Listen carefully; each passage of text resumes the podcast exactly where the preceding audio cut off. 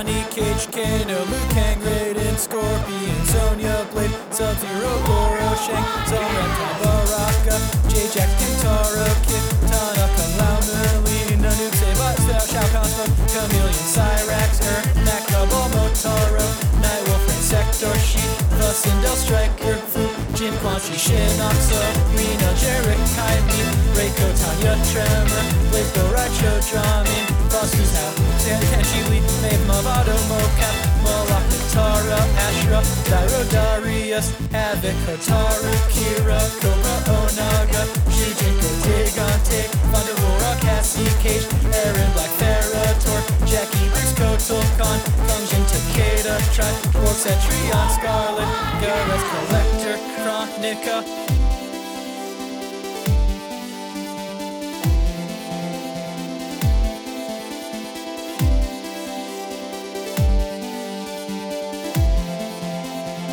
Welcome to Mortal Podcast. I'm your host, Ben Meckler, and this is the show where I walk my friends through the entirety of Mortal Kombat lore from the perspective of a single character. Today, got a very special guest for you, long requested.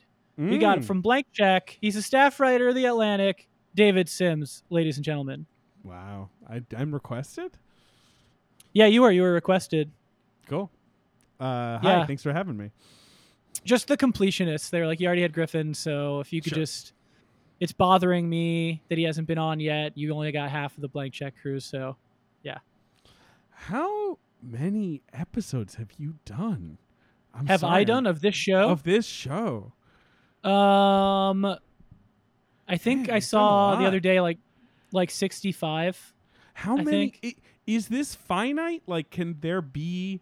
Is there a point at which you'll just done everyone and there's nothing more to do, or Yeah, yeah. or until the next game comes out. This Right, is right. as of at you know listen as of now, as of the time of this recording, Yeah. this is the final season of the show.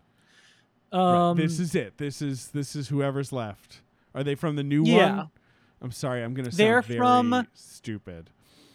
Um that's okay. Yeah. Uh, this this is uh this is the character we're talking about today is from Mortal Kombat 10.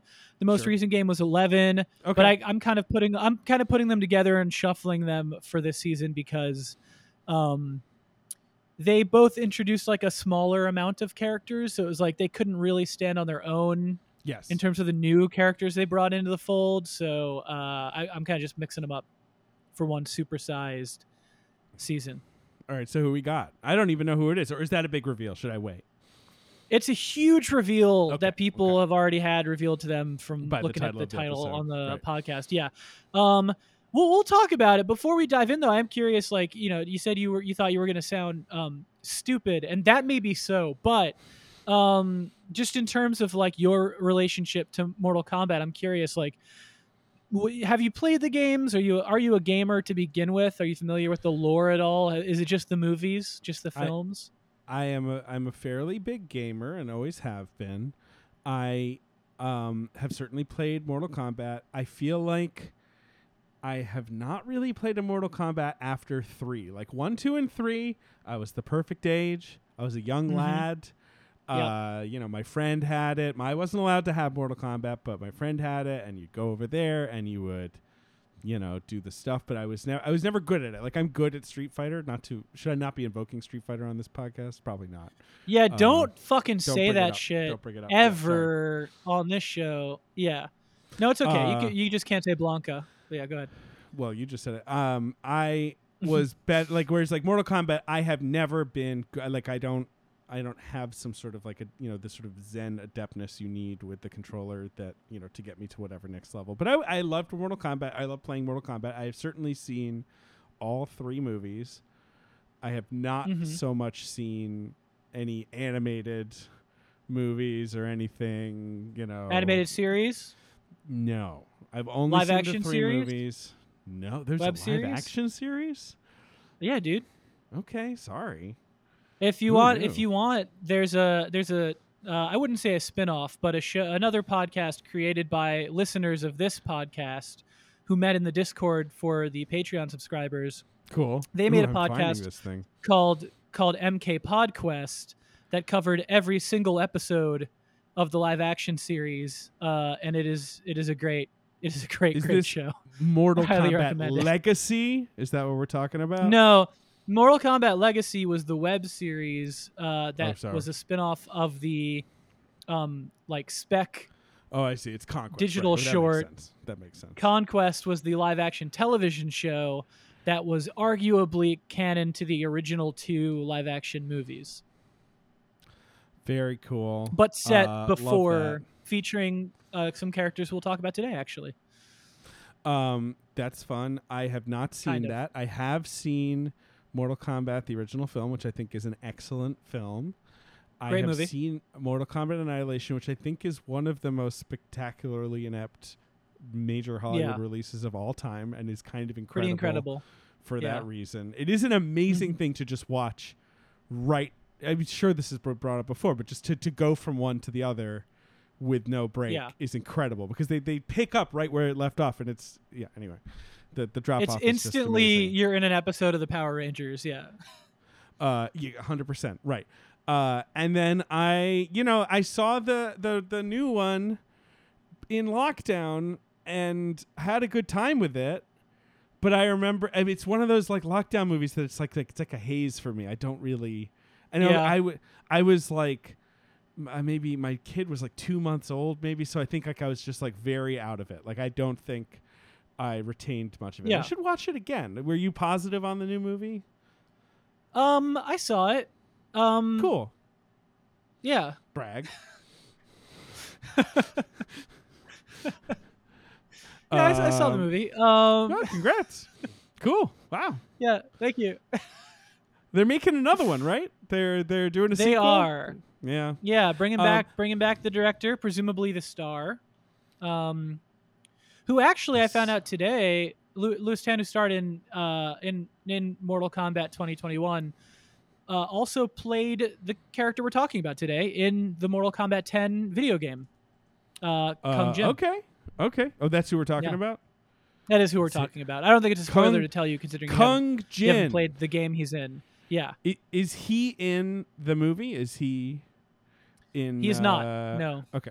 All right. Okay. Fair enough. he is actually only in Mortal Kombat 10. They didn't even bring him back for 11 for is- some that's reason. Brutal. That's sad. Yeah. So you're giving me a real fucking weirdo. Can I swear? I Well, that. Uh, you definitely cannot cuss on this show. Fuck no. Oh, okay. Um, uh, yeah, he. You know what's wild is yeah, I think he's a great character who's tied into like continuity of the Mhm, whole the mhm. whole series, um, and uh, also in some ways is like it presents a lot of like firsts for the Mortal Kombat franchise. Um, and I, I genuinely have no idea why he didn't come back. He's like one of the Uh, most interesting additions. Does Um, anyone know? Like, is yeah. there a lot of? Is it a fairly opaque process? Like, how these decisions are made? Who's in charge? I've talked to some people who've worked on the games, and there have been a lot of people who've worked on the games on the show before. Um, but i- i- best I can tell, I don't have a super clear answer to why Kung Jin d- didn't come back. But best I could tell would be like there just wasn't room Sure. in the story they were telling. Um, because eleven, the most recent game, was like a Mhm. whole. It's like a whole thing where it was like all these characters from the present lore and all these characters from the past brought into the present are taking up different factions and like kind of going to war with each other and like it was a whole. There's a lot going on, so I And imagine then- they just didn't have time. And then you can also be like RoboCop or whatever. But that's And you could be. RoboCop. Right, right. No. that's only in like. Well, some would argue it's yeah. very important that you could be RoboCop. Uh, it is very uh, important. yeah, it was. but like they're was not making content. Yeah. they're not making the effort to be like here's how RoboCop fits into the the narrative of Mortal Kombat. No, they were making no effort to. Okay, yeah. cool. I mean, fine. I make that effort, and I could tell you, but um, but that wasn't part of the the story mode. No. I mean, my concept. So I've always liked Mortal Kombat. I love that there's a guy who says Mortal Kombat. I think that's great. Oh, I yeah, think more him. games should do Yeah. that. Um, and I've always admired like the simplicity of the original game's premise, but then I'm also aware that it's like actually I feel like I talked about this with Nick Weiger. Have you had Nick Weiger on this show? He's a gamer. I haven't had Nick on. I should have Nick on. you should have Nick on. I think I've asked him before and then I forgot to follow up. But I Right. should have Nick on. Um and like he was like I think the deal with Mortal Kombat is like that like despite the many many games and the many many spin-offs like there is like basically one unified storyline that they are all Oh, yeah. like feeding like there's no effort to reboot or throw things out or whatever like it's all in there like it's one big Well, continuity. well, it's it. They took the Star Trek approach. So after Mortal Kombat, uh, Armageddon, they had a game that was like the world almost ended, and then Raiden. I'm sure you're familiar with Raiden. Raiden uh, sends a message back in time to his younger self to like make try to try to make things go a different way so that the world didn't end like violently. And so um, they did a game where where you do play through the story of the first three Mortal Kombat's again.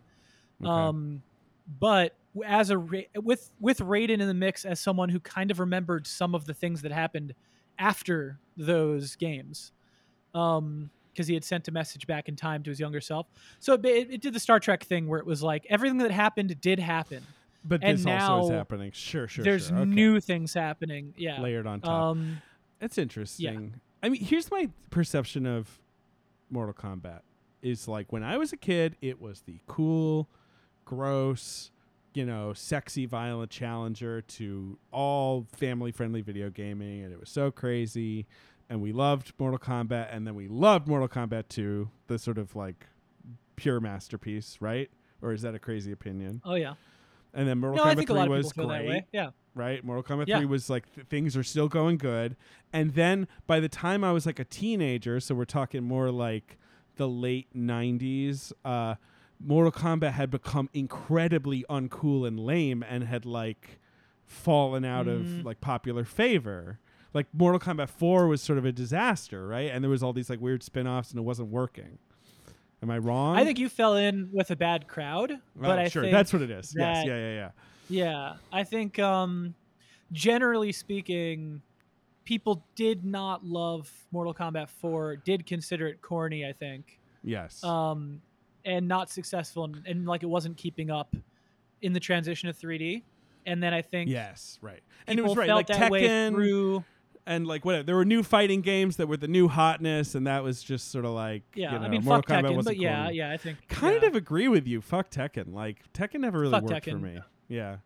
yeah it's but it's a bunch of bullshit um but uh yeah i think i think people look at the what they call now the 3d era. So the Mhm, uh mhm. the the one like n64 era game and then the uh three like xbox gamecube era games. Um i think people look at that yeah derisive looked at it derisively at the time and felt like mortal kombat was like a little cartoony and lame and, and behind the times like culturally.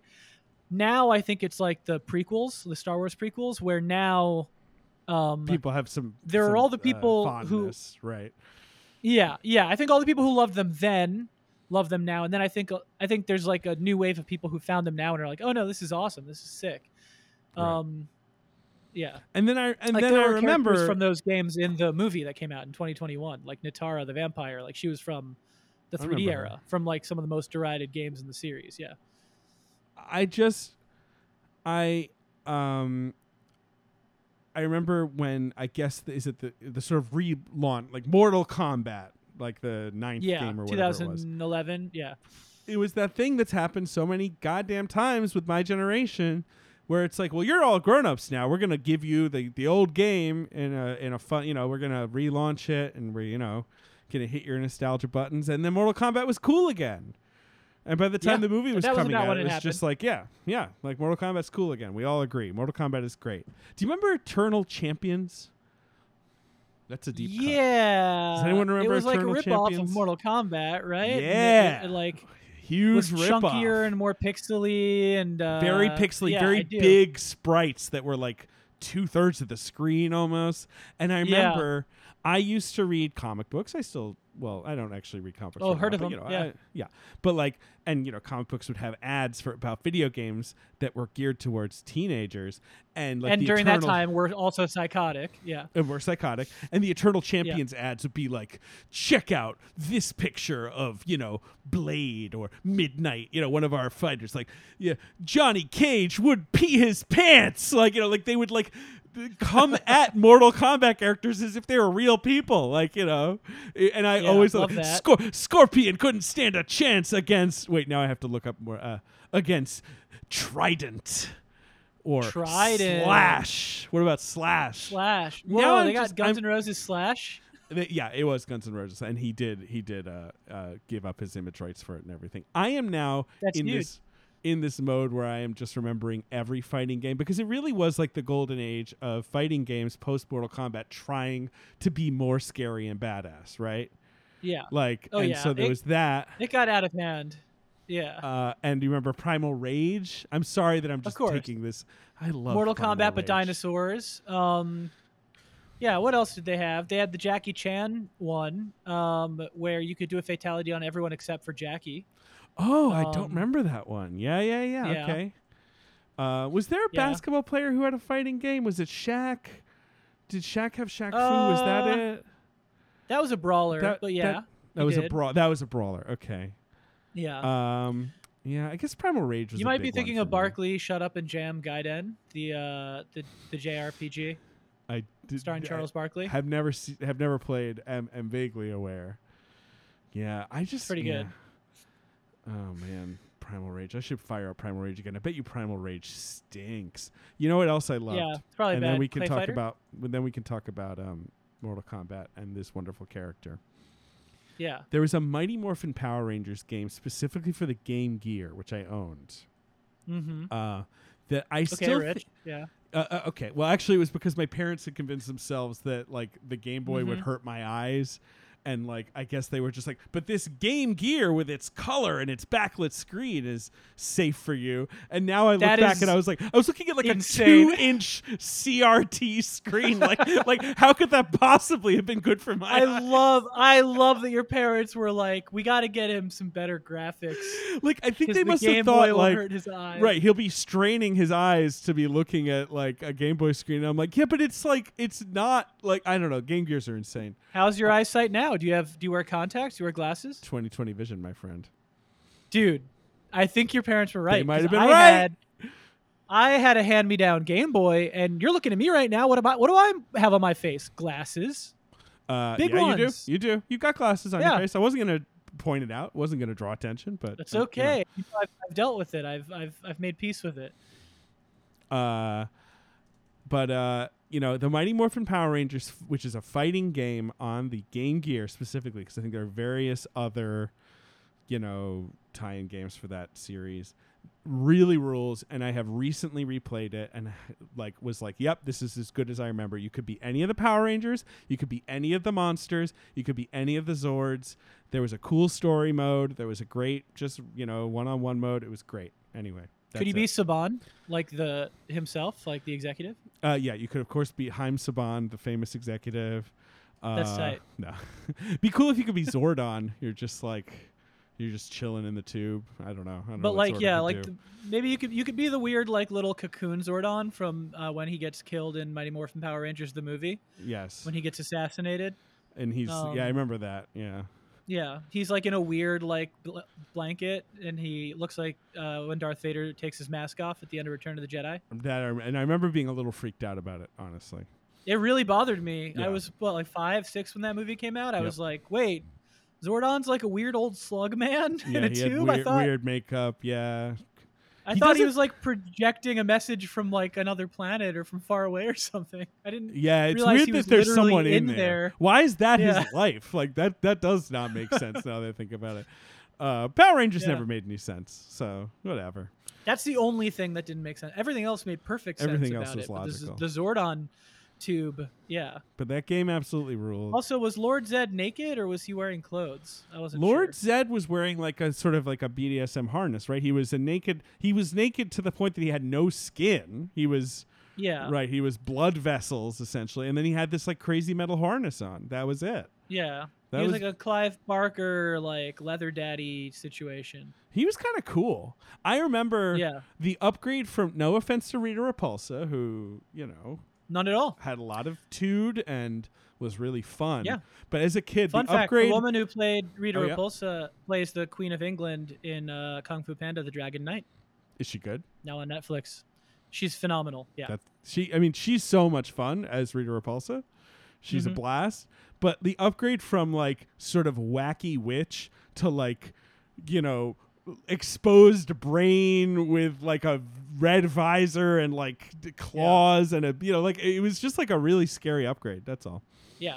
So suddenly it was like, what if a wet brain was a guy wearing armor? Like who was yeah Um, Lord Zed It's is a pretty big, name too. yeah, yeah. And then they were like, what if it's like an old Borscht Belt comedian who's got like weird purple tentacle beard uh, for the movie? That's They uh, what brought was in Ivan? Ooze. Ooze. Yes, right. I remember that. Yeah. I think that was around where I tapped out of Power Rangers. I saw that first movie. Yeah, same. Yeah. Yeah. Um. Anyway, this has been uh, Power Rangers podcast. Love Thank it. for listening, everyone. I mean, you could pivot to um, that. There's, there's that's a deep I well. There's all kinds of freaks in that it is. franchise. It is. I will say, uh, I don't need to pivot. Really, I think this is about all the time I have for podcasting. Sure. is this, is Sure. this show? Sure. Yeah, and then when it's over, I'll take a I'll take a rest. I'll I'll climb into my uh, Lord's or my my Zordon tank. And Yeah, uh, exactly. You'll recharge. That's yeah. good. Um, but anyway, Yeah. so to just to sum up, yeah, my Mortal Kombat experience very much was enjoyed it as a young person. Have not dipped in too much since. Have not played the new games because I always regret buying the new fighting games because I end up Yeah. playing them for like 20 minutes. Like I just never have the patience to put in the time to get really good at them. So I always avoid them. But it's always seemed fun that you could be Sub Zero, but you could also be, you know, Rambo or whatever. Like that's always seemed perfectly delightful to me. Have you Um, played any of the modern story modes for the No. Mortal Kombat games? I okay. I think you'd really dig it because they. I don't know if you know about how they do it, Nope, I don't. but they kind of like NetherRealm, which is now the name of the studio that develops the games. Um, Mhm. they kind of revolutionized like story mode for fighting games where they basically you, you you're pretty much watching a movie. So it's like cutscene will happen and then um, inevitably two people will square off to fight for some reason and then you'll play that fight. And then when you win you move on to the next cutscene.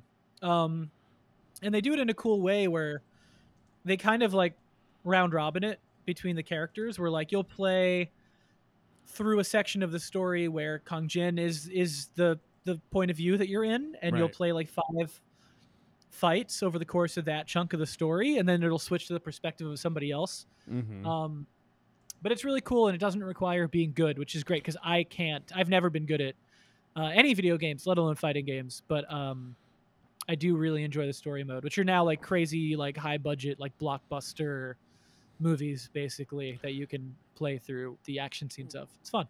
I would I would do it. I mean, like, yeah, it is funny because for fighting games, I literally my only thought of a, a story mode is just like now we're going here to fight this person. Like there, there's no story.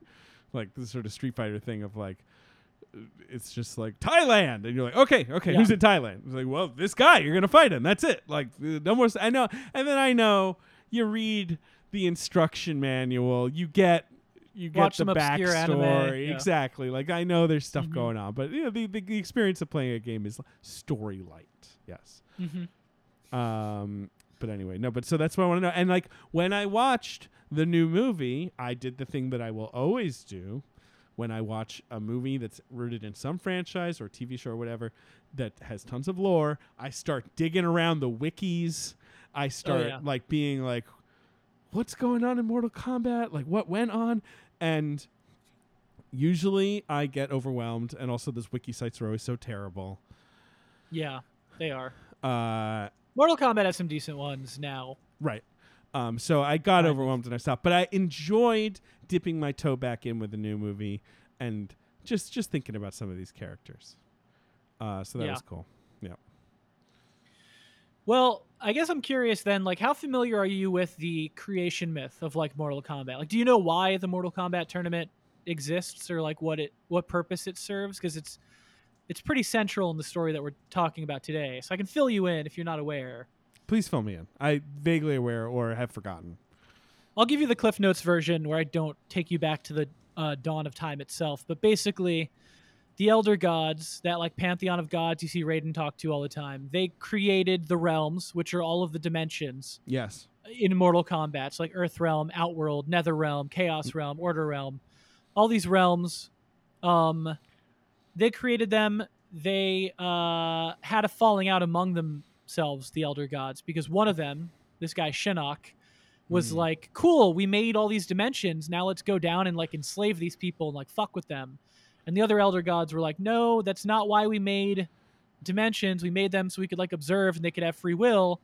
And so they lock Shinnok up in uh, the Nether Realm, so a dimension that is basically hell, where he's watched over by literally uh, Lucifer. That's canonically who who watched over him.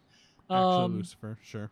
Yeah. Yes. Um, and then the elder gods were like, let's assign a god to each one of these realms, like a sub god, um, to kind of be the protector of that realm, so that if A ever, middle manager. uh, Yeah. exactly, and, and like kind of like a, a team captain, so that they could say like, Mhm. if Outworld ever tries to invade, say, Earth Realm and take it over, they'll first have to defeat it in something called a Mortal Kombat tournament Right. um right. actually 10 mortal kombat tournaments but it's not super important right now um and uh and then uh and then you know once someone beats another realm in 10 t- tournaments in a row they can just conquer it merge the They realms together it. and subjugate it but but um until then the gods protected protecting each of these realms will kind of choose like a generation of warriors every generation that could be called up at any time to go fight in a mortal kombat fighting tournament and are so they that's, like, aware of of this, or it's just kind of like could happen, buddy? Like watch out. they are some people are aware and some people are not aware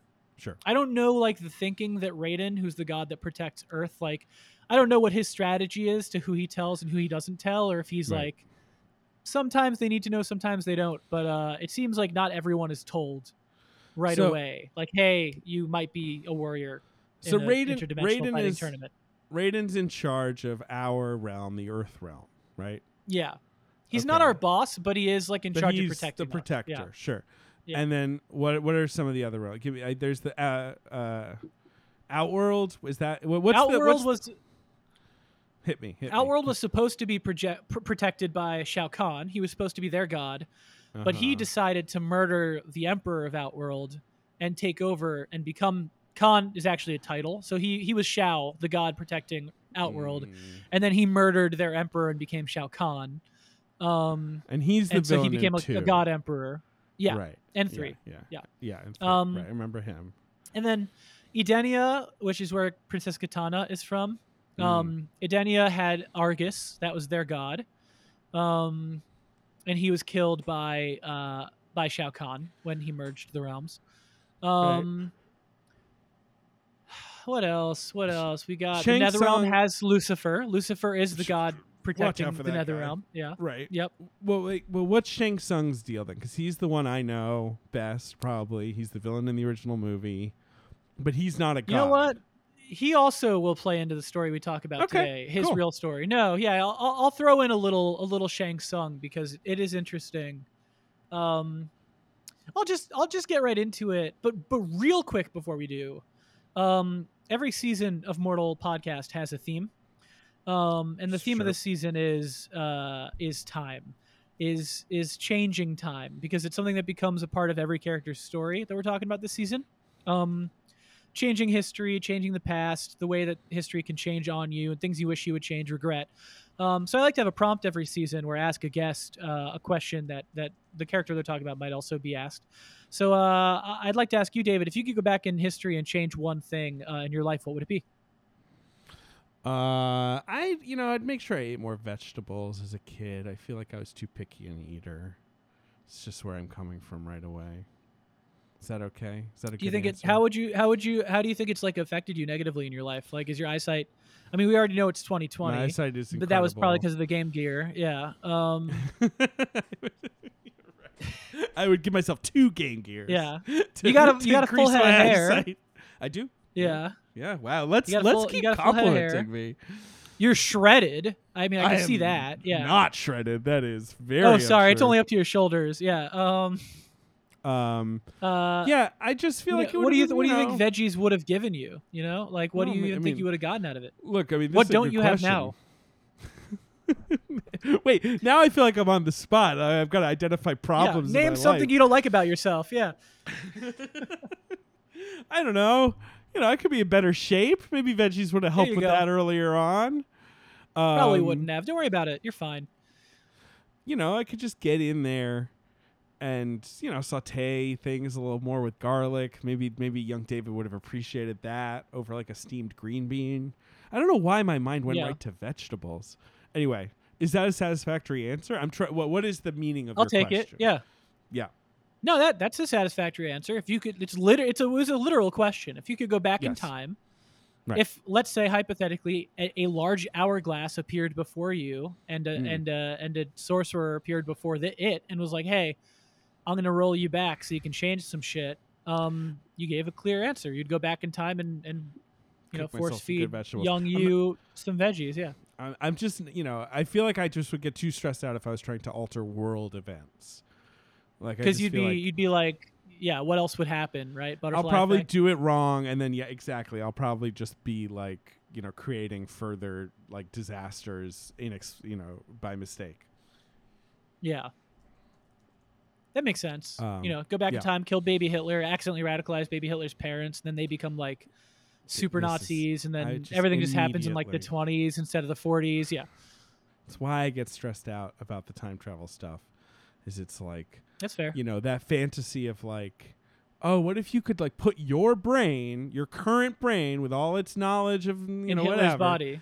in Is that not where you were going? Was that you were going somewhere else with that?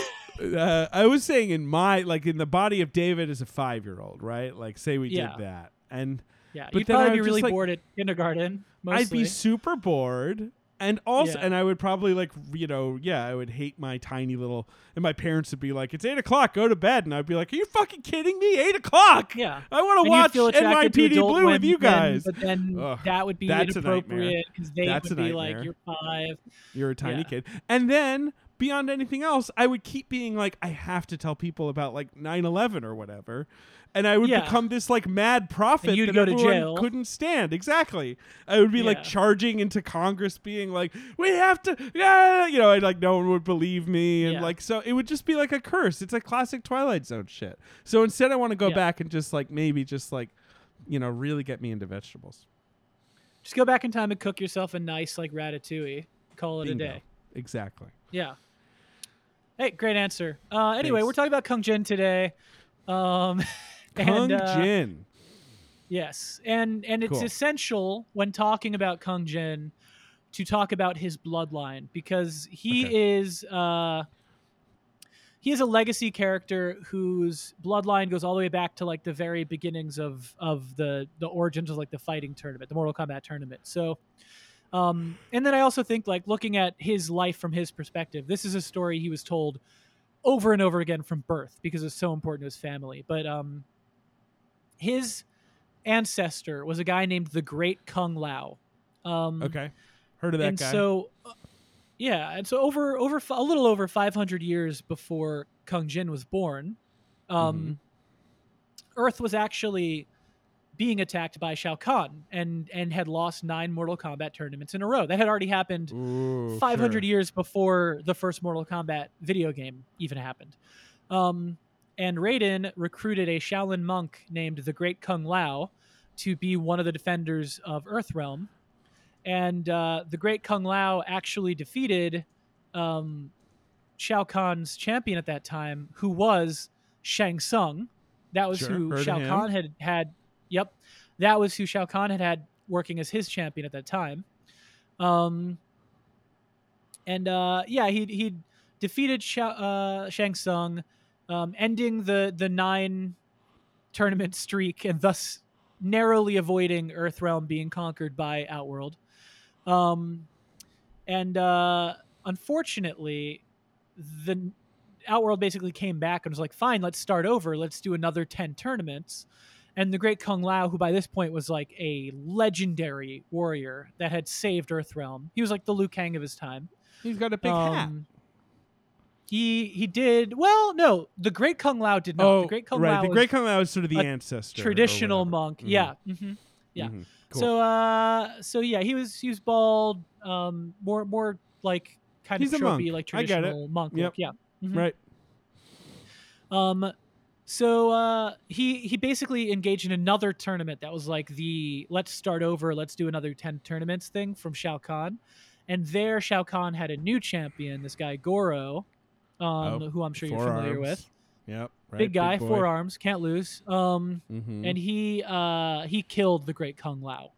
Ooh. And so the Great Kung Lao died tragically, but still as like a legend and a hero at the Shaolin Temple where he was raised and trained, um, and in all of Earthrealm. So then, 500 years later, there's this guy named Kung Lao. Um, Kung Lao is obviously a descendant of the Great Kung Lao. Yes. Kung Lao was a rising star at the Shaolin Temple. His best friend was Liu Kang, um, Mm-hmm. who was also a rising star. And the way that things worked at the Shaolin Temple, um, or that you would train up at the Wu Shi Academy, and then Mm-hmm. um, if Raiden saw promise in you, or if the Shaolin uh, Temple in general saw like promise in you, you would get recruited to a group called the White Lotus Society, which is one of the few groups in the world in Earthrealm that knows about the Mortal Kombat tournament, knows about like interacts directly with Raiden, and um, visits him at his Sky Temple to talk about like what are the threats to Earthrealm, who should we recruit. So Kung Lao got like invited into those meetings, um, and made like part of the secret society that was trying to protect Earthrealm. Yeah. Um, and so uh, Earthrealm gets challenged by Outworld, and Kung Lao finds out that he's actually not being invited to be one of the fighters in that first uh, tournament against Outworld. Um, and he feels like really bad. He's kind of a brash, cocky guy. He sees himself as like the heir apparent to the great Kung Lao. And all of a sudden, Liu Kang gets picked and he doesn't. Um, Sure. So he Rough. says like "fuck that" and basically like follows Liu Kang to the tournament in Outworld. Um, Okay. and uh, when he's there, he actually winds up getting murdered by Shao Kahn um, in the tournament. Uh, and so this was tragic. And around the same time, Kung Jin, who's the character we're actually talking about today, guy we're talking about. uh, yeah, I he'd been born. him. He he seems to have a yeah, big he- thing. He has like a weapon, like a bow. What is he has a bow that he can Yeah. also use as like a blunt Okay, blunt cool. weapon, yeah. All right. Sure. So Kung, Kung Jin is, uh, depending on the game, because for some reason they changed this from 10 to 11, uh, Kung Lao's uh, cousin or nephew. Probably, Whatever. my guess. My guess is he's like a second cousin, because you know how like your second cousins are more like aunts and uncles to you because they're your parents' age. Mm-hmm. Mm-hmm. Mm-hmm. Yeah. So so my guess is like He's Kung Lao is. Kung Jin's second or third even cousin, and so Kung Lao talks about Kung Jin as like my nephew because that's like how he feels about him. Anyway, uh, Kung Jin had idolized uh, his uncle cousin Kung Lao, and then he hears about Kung Lao dying horribly, um, Mhm. and not fulfilling the legacy of the great Kung Lao. Um, and uh, it breaks his heart. And from that day on, as a child, Kung Jin was like, "I'm going to become a warrior. I'm going to avenge Kung Lao's death. I am going to um, do whatever I can to like protect Earthrealm and do what my ancestor did and do what Kung Lao uh, was trying to do." So is he specifically after Goro or uh, you know Shao Kahn or any of these guys, or is he just sort of generally like I have to fulfill the legacy of my, you know, storied family? He kind of blames Raiden, actually.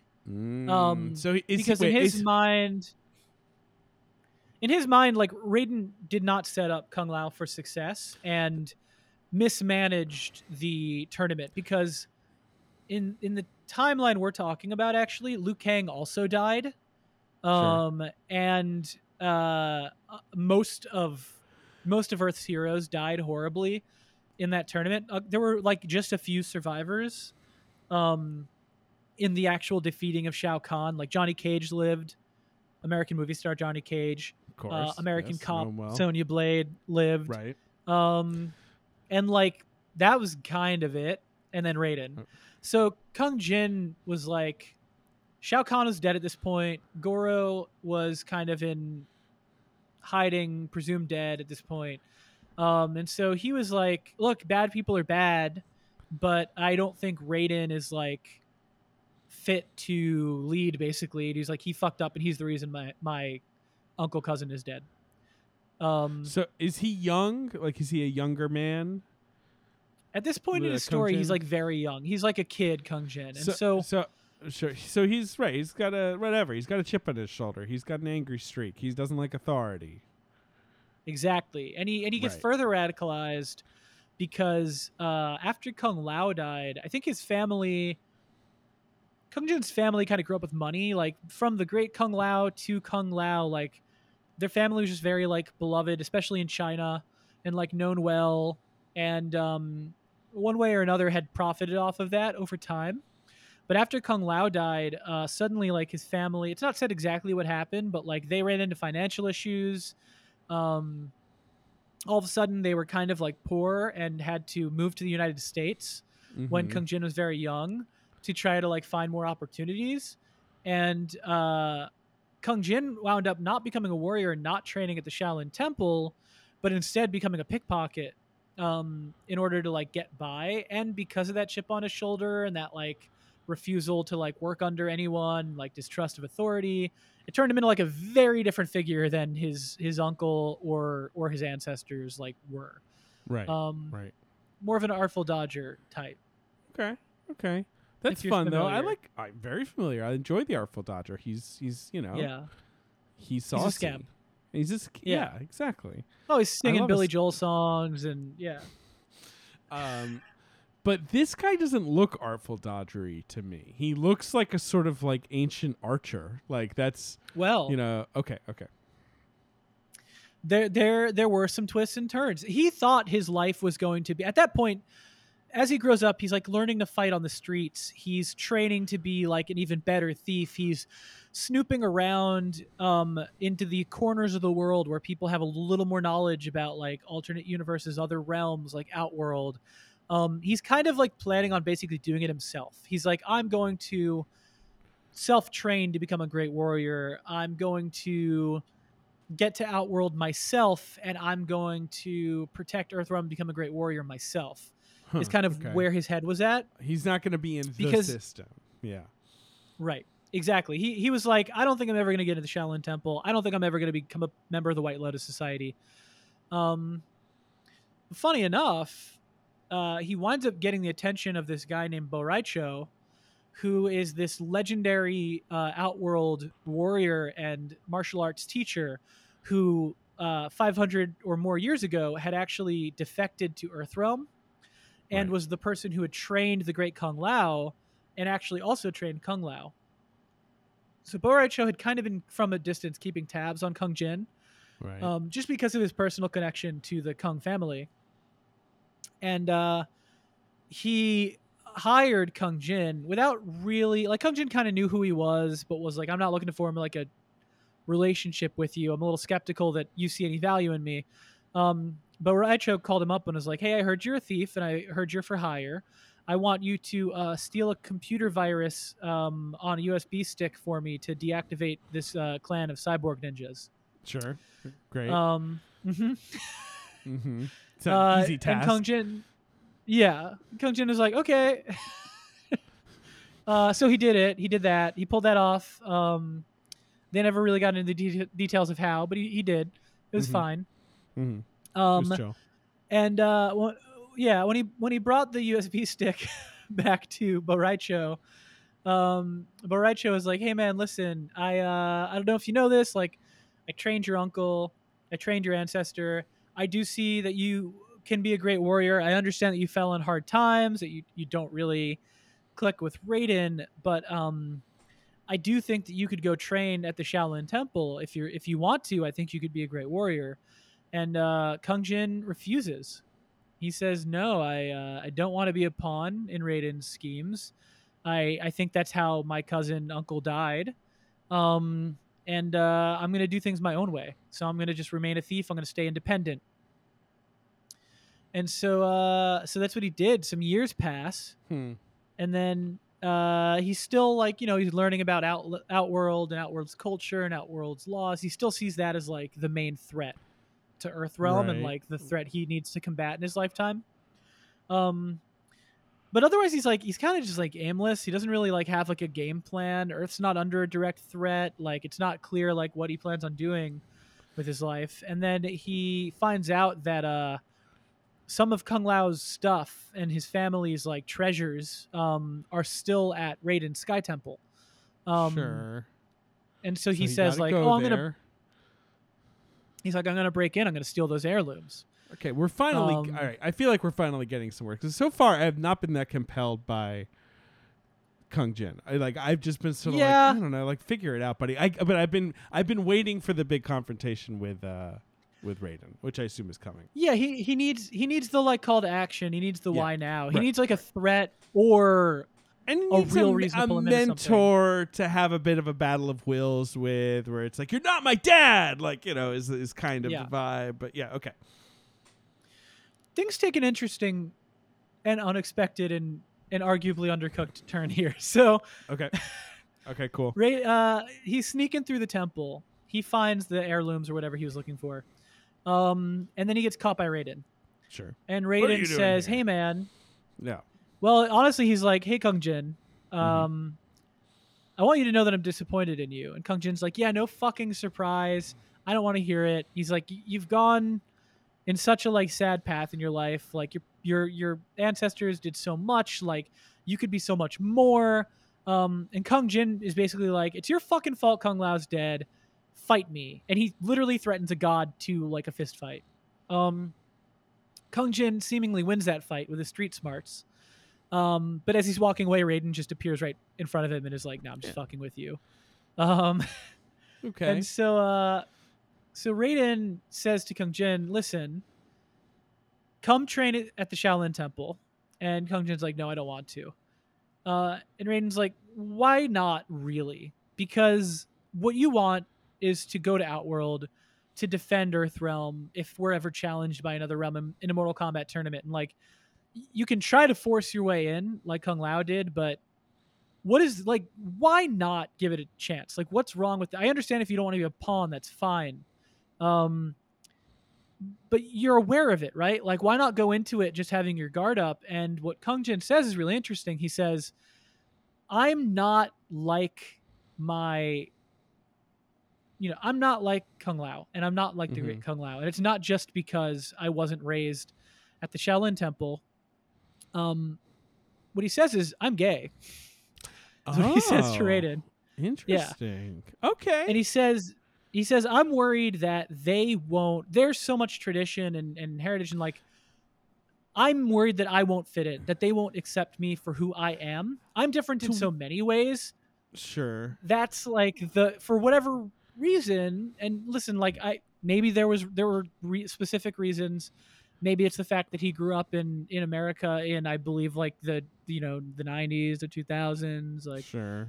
pl- plenty but he uh he came to the conclusion he was like I- you know I I don't know that they're going to accept me for who I am Huh. and I don't want anyone to change I've been so independent for so long and I've been who I am for so long like I don't want anyone to change me To what Um, extent has homosexuality come up in Mortal Kombat before this? Is he a, a pioneer character on this front? yeah Mhm. Yeah, this would be the first sense. time And when is yeah this? Like, definitely when's the first game? time explicitly this was 2015 Okay. Because I feel Yeah. like, I guess it just like fighting games. It doesn't come up that much anyway, because these characters don't have huge backstories. But okay, well, uh, how is this? I mean, this is just fascinating. How was this received at the time? Was it a big deal? by was the larger of- culture Well, sure, but also by the Mortal Kombat community, I suppose. Oh yeah, I guess that's the only people who responded to it because That's it was 'cause like I didn't hear about it. story mode. yeah, yeah, yeah, yeah. Because Um, I, I, I personally did not hear about that. Like, uh, I, I, as part of the larger community. From what I could tell, for the most part, very well received. Sure. Um, so it's not like a totally embarrassing attempt at this or whatever. I don't know. I mean, listen, like I, I certainly can't speak for the gay community, so I don't know how they at large responded to uh, to this. But for the most part, people seemed just excited to have a character. And they, I'll, I'll also say, like, he does not say I'm gay. He says, "I'm worried they won't accept me for who I love." And Raiden is like, "Oh, they'll accept you okay. for for who you are." Um, Mhm, mhm. but uh i i think like everyone was like oh that's surprising cool um i'm sure there were you know toxic people that were like that has no place in fighting games that's woke I- um uh, right. I'm sure there yeah. was. Uh, an But who gives a shit? Um, yeah, yeah. Who cares about that? yeah but i eh, for the most part I, I don't think people looked on it as something embarrassing that was like shoehorned in but that's my limited perspective reading Fair. like tweets So I'm okay. This is a would- big character. He's he's the Mortal Kombat's first gay character. This is exciting. Mm-hmm. Yeah. Um Yeah, he was like, I'm I'm gay and I'm worried that they're not gonna accept that part of me. And Uh-huh. Raiden was like, They'll accept you for who you are, you will not be judged. Right. Um so right? Kung Jin was like, Yeah, cool. seemingly. All so right. nothing nothing was said to the contrary. Right, so doesn't, it doesn't come up uh, otherwise, right? right? Yeah. So, so Kung Jin says, then then uh let's try it. Then I'll go. So he goes to the temple and he trains, and Kung Jin becomes a very special warrior among among the the Shaolin uh, Temple's warriors because he has the ability to combine all of the street smarts and savvy that he developed as like a thief on the street Urchin powers. with yes. this. Yeah, with uh, his, his urchin abilities are combined with his uh, timeless uh, kung fu knowledge. right. and right. he His- his becomes just like this- Yeah. Yeah. He becomes this incredible warrior uh, who's pretty immediately combined with uh, a few other people from his generation to form the vanguard of like Earth's next line of defense. So he gets teamed up with this group that was colloquially kno- known as the Combat Kids. He Mhm. gets teamed up with Cassie Cage, who is the daughter of Johnny Cage, uh, American movie star Johnny Cage, and Special Forces soldier Sonya Blade. Oh wow, um, they had a baby. Okay. Cool. They got a baby who's like 20 something by the time this kicks off. But uh, he gets teamed up with her. He gets teamed up with Takeda Takahashi, who is Mm-hmm. the son of a, another Mortal Kombat uh, warrior and defender of Earthrealm, uh, Kenshi Takahashi, uh, and who was trained as a child by Scorpion. sure. Um, so, Japanese ninja assassin. Um, and uh, Jackie Briggs, who is Jackson Briggs's daughter, Jax from Mortal Kombat's 1 through Uh, 3. Jax, I know. two Metal three. arms. Yeah. Yep. hmm Yep. And so, so Jackie, Cassie, and Takeda, along with Kung Jin, become this like new unit that's being trained and led by Johnny Cage and Sonya Blade to be like the next group of warriors to defend Earthrealm. So Kung Jin has finally come into his own as like, you know, he's he's chosen, unlike even Kung Lao initially. Um, and so, like his ancestor, he's now like in the mix as someone who's going to defend our realm. Um, the, the catch is that the team does not get along like at all when they're thrown into their first big like crisis because that's great storytelling of course Right.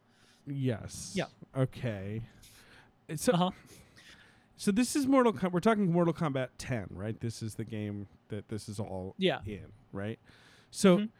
uh, uh, is he part of, and this sort of general gang you're talking about of the new youngsters, just like a little generation, a little mini generation of like new, exciting players for everyone Mm-hmm. to get pumped about? Did people get pumped about this crew, or were they more like, no, I want to be, I want to play as classic guys, and I don't care about these new guys? it was very divided Very divided. Okay, sure. yeah a Okay. lot of people derisively called them the combat kids because they hated See, them and this- thought they were annoying I bet I knew there was Yeah. gonna be something like that, right? Like this whole this Oh, whole yeah. gang you're describing to me kind of sounds a little possibly eye roll. It's like whatever, you know. It can be you can pull that off, little young Avengers types.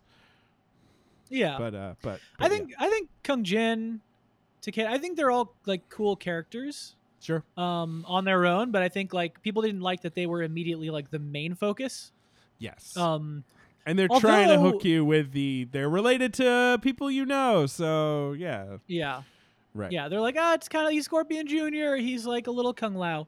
Um, but yeah, you know, I think I think they did a good job with the characters. I think it, and they crisscross with like all of the original characters like in the story. Sure. Um, but I think similar to like the Star Wars sequels, I think people didn't like that like in this timeline, all the characters they loved from the past are going through some kind of turmoil, um, Mm. or suffering in the present, and then the focus has been shifted to this young group of characters that you're not as attached to, who are like enjoying happiness and success. And I think a lot a lot of fans rejected that because it was just like, oh, it hurts to like see Liu Kang like living as like an undead revenant in hell while like these guys are palling around and learning to get along in their adventures in like Outworld. But Right. Right. I like them; they're fun. Okay. You're pro. Yeah, I'm I'm pro, but I also wish they'd continue to develop them more, which they haven't really. they just kind of like tried it and Right. then backed away from it a little bit. Yeah, It's kind of it's kind of the it's kind of telling that they did not retain these characters universally for the next game. Yeah, That they kind of but threw yes. them to the side. Sure. Okay. Okay. yeah, and they kind of imply that they will, will continue to not follow They're these characters, but Okay. Yeah. All right. So I'm also covering a fairly irrelevant character. But hey, what are you gonna do? It's Mortal Kombat. yeah, what are you gonna do? Yeah. Yeah, they might bring back. get You never know. smoke. You know? No, Was he's, gonna we already Smoke? did it. Yeah. Yeah. Exactly. No, he was a long he was a long time ago. Yeah, Yeah. Smoke's cool. Smoke's yeah. fucking cool. He's really cool. Um, so You know, back when I was a kid, it was just like I was like, there's Scorpion and Sub Zero, and there's Reptile, and they're like the same sprite with different colors. And rather than, I did not think that was lazy. I was like, that's cool. What would it be Yeah. like with even more colors? Like I was like, give me every color. I was. Yeah, I we was- got Ermac, we got Rain, we got- Yep. it was great. Uh, I'm Carry right on. there with you. It was the Power Rangers effect. I was like, great, give me the same thing, but in all It's the different. It's that's your. You're right. It's the Power Rangers. Bringing it thing. back. Very much so. Yeah.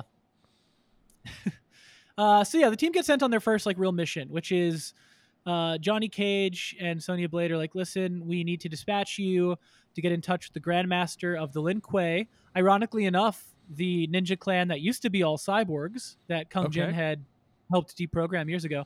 They're like, their new Grandmaster is this guy Sub Zero. We used to work with him. We need you to get in touch with him to. Uh, they've fallen off the grid. We're keeping tabs as U.S. Special Forces, of course. We're interfering with like this ninja clan in China.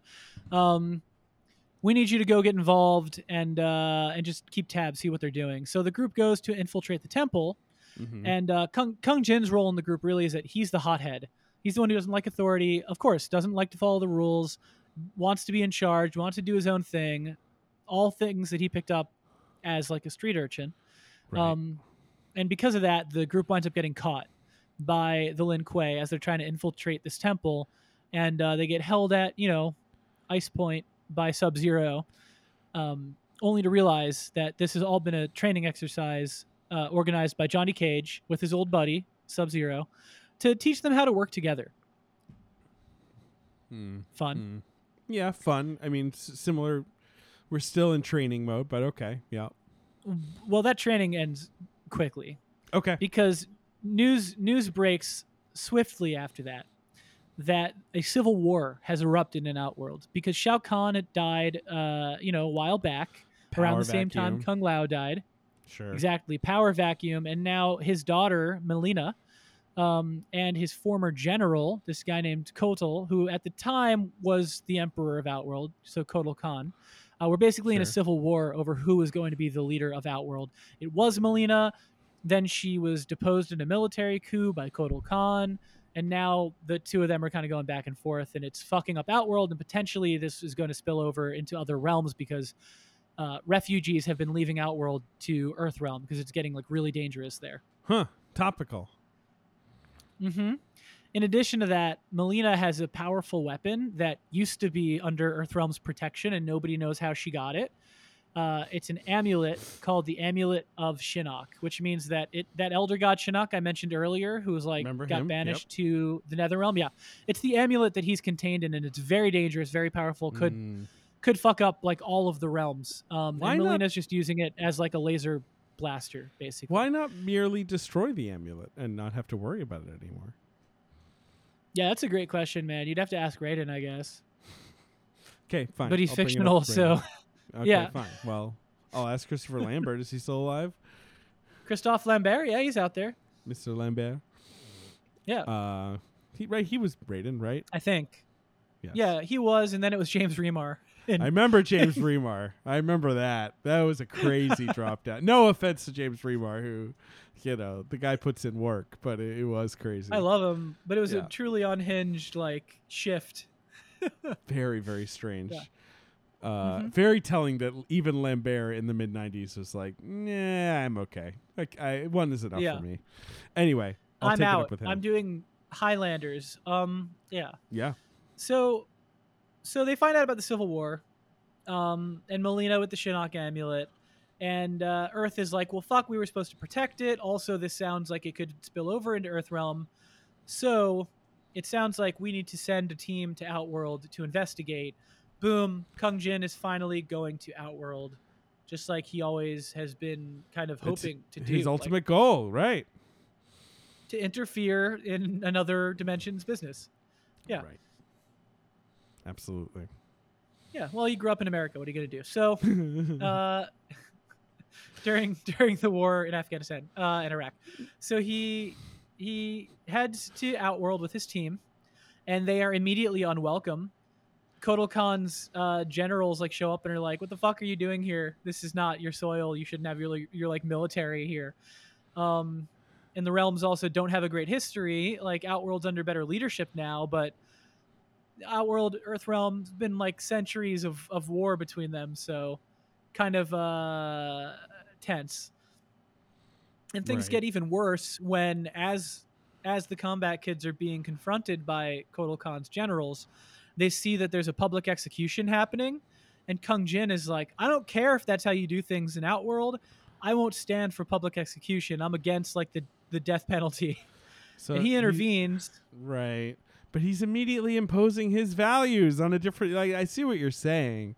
It's like you're not not, going to fix the whole world either. It's like, what do you, you know, you're going to take the whole thing over and tell everyone how to. Anyway, all right, he intervenes.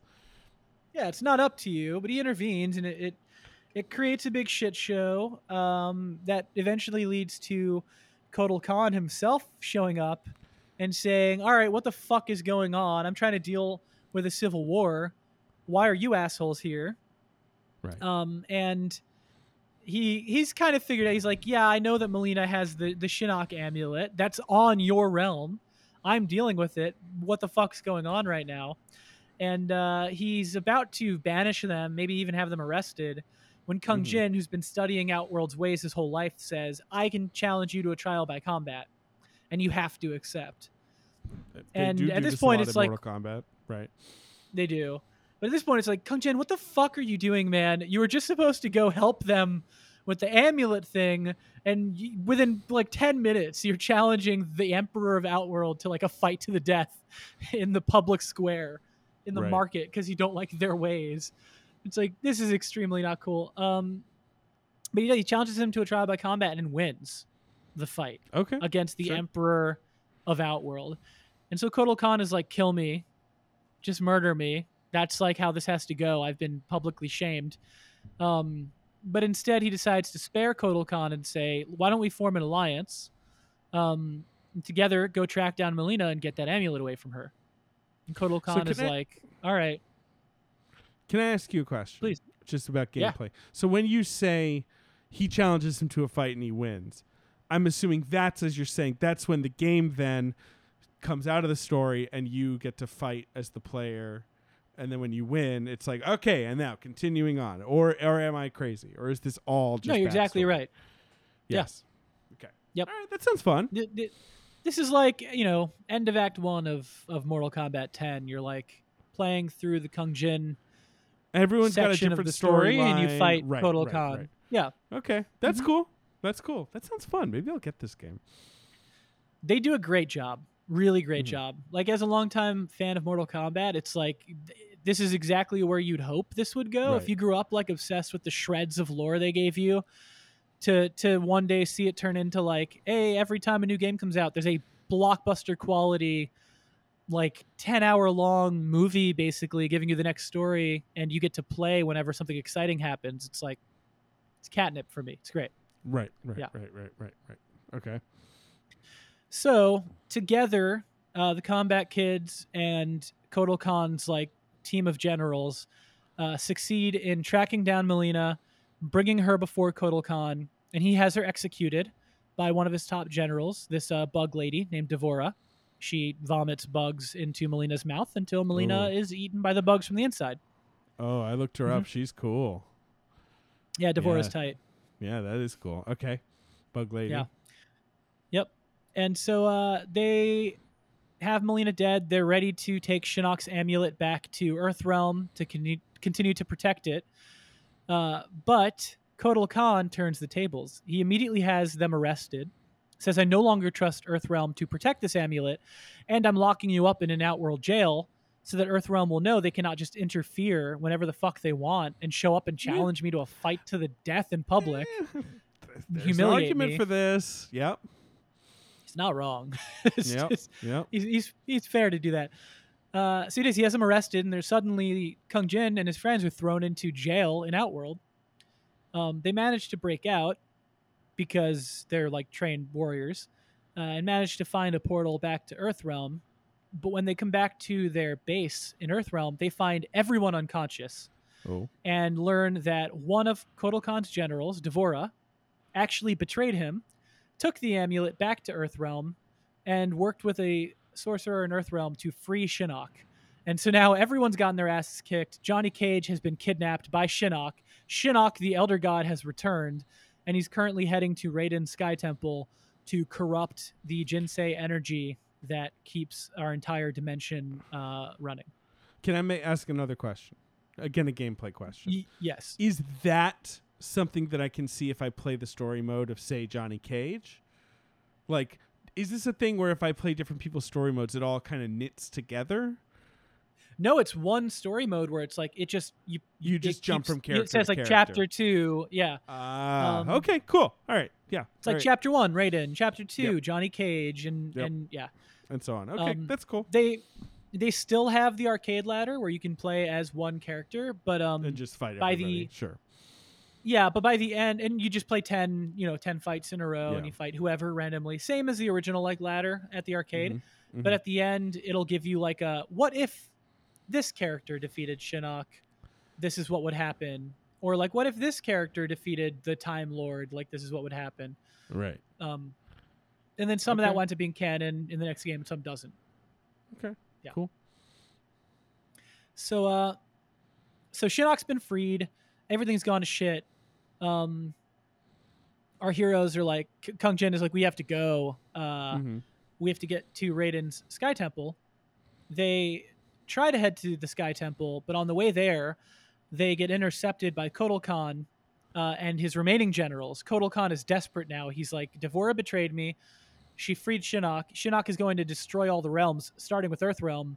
Maybe if I capture all of you and bring you before Shinnok and offer you up a sacrifice, I can at the very least uh, make it so that Earthrealm is not, you know, or sorry, Outworld, which I'm in charge of protecting, is not like destroyed or enslaved by Shinnok. Maybe I can make peace with him. Um, which looks bad Huh. for our team. It's like, well, Right. fuck. Now we're gonna be like That's offered not up going to as. be good. Right. Mm-mm. As But, uh, they're saved- Peace offering. Right. Yep. Saved. Yeah, okay. but- They're they're saved by the Lin Kuei and Sub Zero, who of course we met at the beginning of the story, and uh, and and so Kung Jin is like tight. Now we can go infiltrate the Sky Temple. Now we can stop Shinnok, uh, somehow defeat an Elder God, and hopefully protect Earthrealm and follow through on what my ancestors have done or tried to do uh, before me. When Right. they get to the Sky Temple, Kung Jin is a horrifying realization. Because Shinnok has been ruling the Netherrealm, uh, his army that he's using to, to do all of this includes the puppeteered zombie corpse of Kung Lao, whose Oh, soul sure. has been residing in the Netherrealm all Right. this time. Um, so, so, he's villainous. He's he, does he look crazy? Does he yeah, look he's like, gray and has like red vampire zombie or whatever. Yeah. Yeah, he's, he's it's in that space. He's there. Liu Kang's there. Kitana's there. They're all like undead revenant slaves, basically, Mhm, mhm. um, who all have it in for Raiden because they all blame Raiden for their deaths and are like, Sure. tight. We're gonna destroy everything with and help Shinnok out. Um, so Kung Jin gets there. He joins the fight. So does the rest of his team.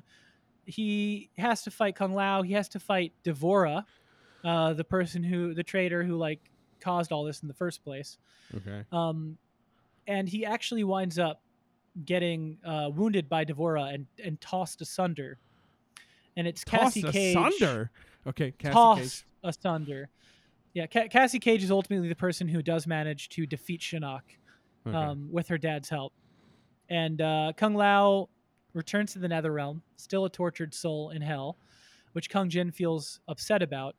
But Sure. Shinnok is defeated, and Earthrealm is protected, and Kung Jin did play a part in that. at yeah, but it sounds this- like he wasn't he wasn't a one in this, right? He was he was very Yeah. much a supporting. Okay, but that's fine. Sure. Okay. Yeah, he you know he helped. He helped. I I mean, mean, he had he had that going for him. I didn't help, so you know he's got that going on. Hey, You, right? you didn't That's even know any of this was happening. Yeah. I didn't know it was Um, happening. Right. Yeah.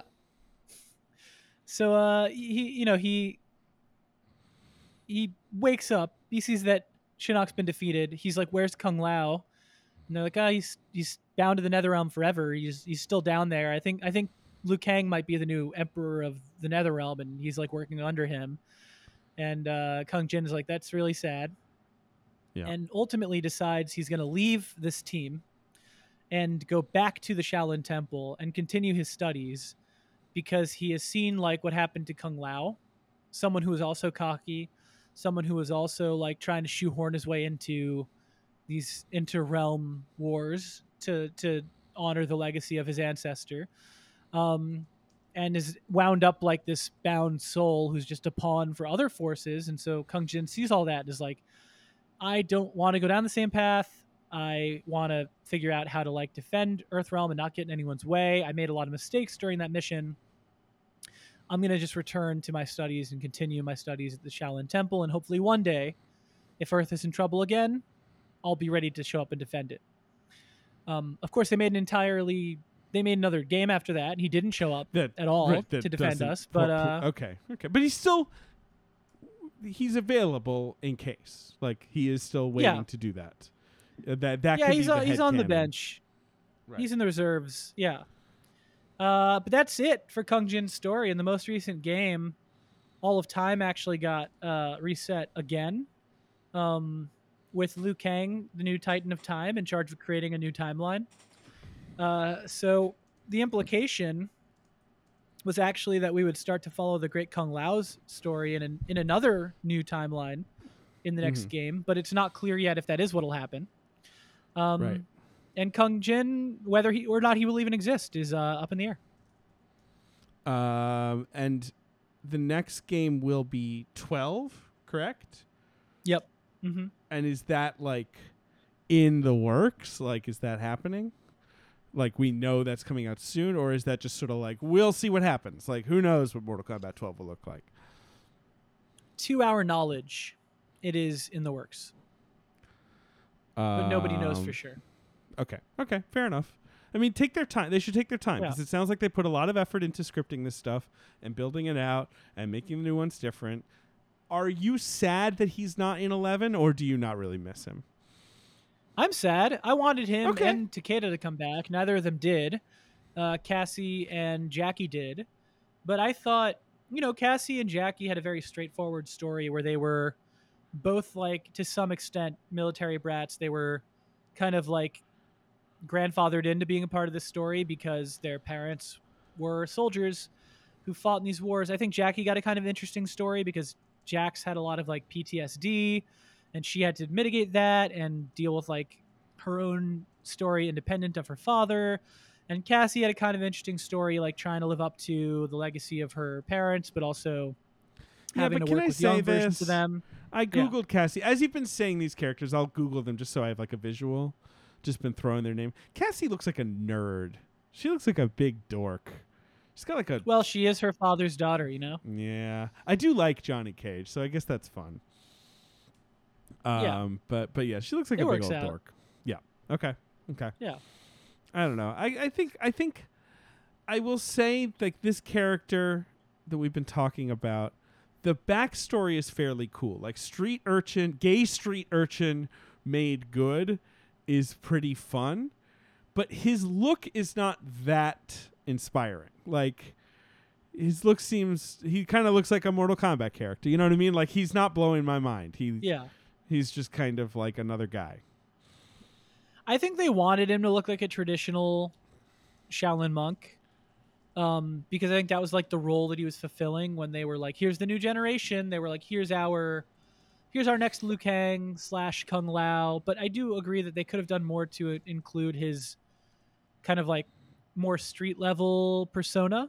Mm-hmm. Um, Yeah, yeah, yeah, exactly. Like when you describe urchin, this is not the visual. Like I Yeah. want a more of a ragamuffin, like a fu- like a rogue, you know, to the D and D types. Yeah, you right? want him to a look like little Orphan Annie. Yeah. I want him to look exactly like Little Orphan Annie. That's what I was looking Yeah. for. Yeah. Okay. Yeah, I figured. Yeah, that's it. I mean, do you have any other thoughts on Kung Jin other than like, uh, you know, you could do without? I feel I feel like for what honestly most the the thing that is most interesting to me about being on this podcast is it is actually kind of encouraging me to maybe dip my toe into these specific games into 10 and Oh. 11 maybe uh, which is fun i do i do feel like the trend of the you know mortal kombat colon the next generation like oh it's everyone's you know sons and nephews and cousins and stuff like that it's a tricky trend. It's tough to tie a character. I know it's easy to tie a character to a legacy favorite because then the audience has some built-in Yeah. knowledge. But you're it's a big you're gonna compare them, you know. And Kung Lao has a big old metal hat, you know. You stop a 95 year old woman on the street and she'll tell you that Kung Lao has a big old metal hat. Everybody knows that. you and you it's like can this- and should stop a 95 year old You should- woman on the street and ask her if Kung Lao has a big a big hat. uh, and like this guy i google him and it's like yeah you know sort of like a war archer kind of warrior with like a bow i'm like oh cool and then yours coming in and you're like this guy he's like a gay artful dodger and i'm just like give me that that's that's my big note that's my big note on, Yeah. on just his general vibe that's fine I agree. I thought I thought if they'd brought him back, that would have been the opportunity to go a little deeper. Because I, I generally don't Yeah. like legacy characters at all in anything. Like the same I'm much I'm much more interested in the like you know the version of Rey from Star Wars that's not connected to anybody. It's just like a totally original character, or even the way they did like Finn in Star Wars, where it's like oh well here's someone who's playing off of something you understand, a stormtrooper, and ask the question like well what if they were like the lead of the story? What would their character be like? But uh. I wish these characters weren't quite so connected. I think to, of this batch, like Takeda Takahashi was the most interesting because he was like kind of related to a character who was like much less important to the Mortal Kombat narrative and trained by another character and and kind of had like a vaguer space that he resided in and um yeah they, they could have done more. And they haven't yet. And maybe never will. Uh, and maybe never ever will which is also just a slight bummer. Yeah. Um but you know i'm still glad to have gotten to know him. I'm happy to hear that. You know, the the lovable thief. Bit of a chip on his shoulder, bit impulsive, yeah impulsive, his little scamp. But he's Mhm. got a moral code, and he's you know he's a, a pioneering character for this franchise. I think that's cool. it definitely gives him you know something even if they only put him in one game Yeah, right, right. So, so with the Kung Jin of it all out of the way, uh, it's time for a segment that I like to call "Choose Your Destiny," in which I ask you, David, if you existed in the world of Mortal Kombat, uh, what would you be? Who would you be? Where would you kind of fit into things? What realm do you think you'd be from? Who's who, who's David Sims in the world of Mortal Kombat? You mentioned an order realm. Is that what it's called? Yeah. Order realm. Yeah, Order Realm is where everyone's a cop and they always follow the rules. Yeah, follow the rules. No, that's that's no fun. So that's sort of like a lawful. oh no, like, does that not sound so good now? Well, like order, I more sounded like, oh, everyone's punctual, and you know, there's a lot of spreadsheets, and I was like, oh, that sounds cool, but no, you're saying That's it's more that's like definitely fascist. it. It's definitely like right, that. Right. It's just Yeah, but- also fascist. Yeah. Yeah. Okay. So that's no fun. Now there's the Nether realm. That's Helm. Okay. Well, what's this Eden realm? Edenia. It, it yeah yeah. Everyone's Wait, hot and lives forever and does magic. The the Wait. tough thing is Oh, okay. What's the yeah? What's the What's tough thing is they they do historically get subjugated by Outworld, and and most people are murdered.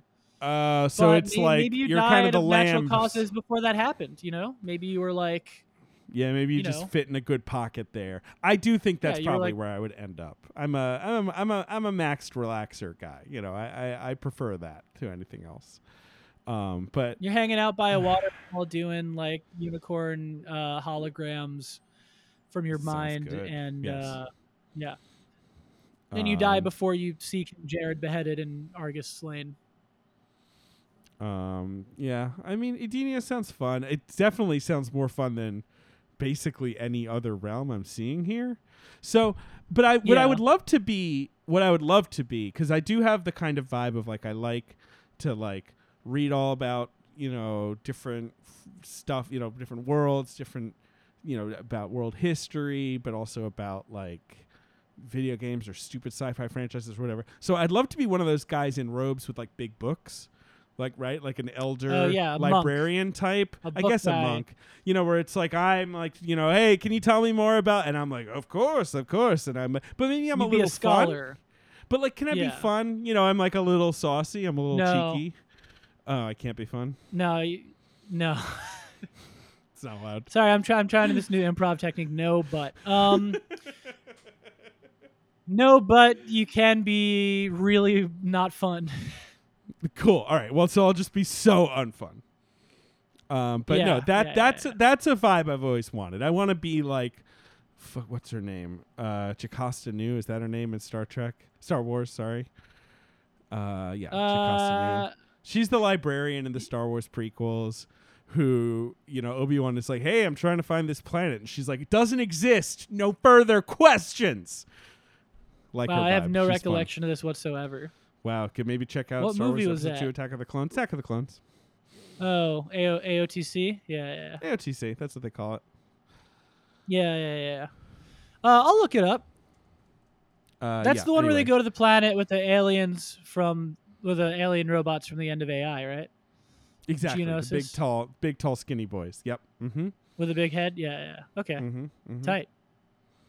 Well, David, thank you so, much for joining to talk about Kung Jin and, and talking about your life as a librarian. Um, Thank you. in the in the Mortal Kombat universe on Geonosis. Uh, it was it was such a treat having you. And, and if people want more David Sims in their lives, where can they get it? Uh, you can listen to my podcast, um, Blank Check, where we talk about uh, movies. Uh, go by directors' filmographies, and Heard of it's them. a lot of fun. I, Mhm. I host it with my friend Griffin Newman, who's also been on this show. Um, and I write in the Atlantic. You can read my stuff there. I'm a movie critic. You can read all my movie reviews. Isn't that fun? What What's your favorite review on the Atlantic that you've written My favorite review ever. ever?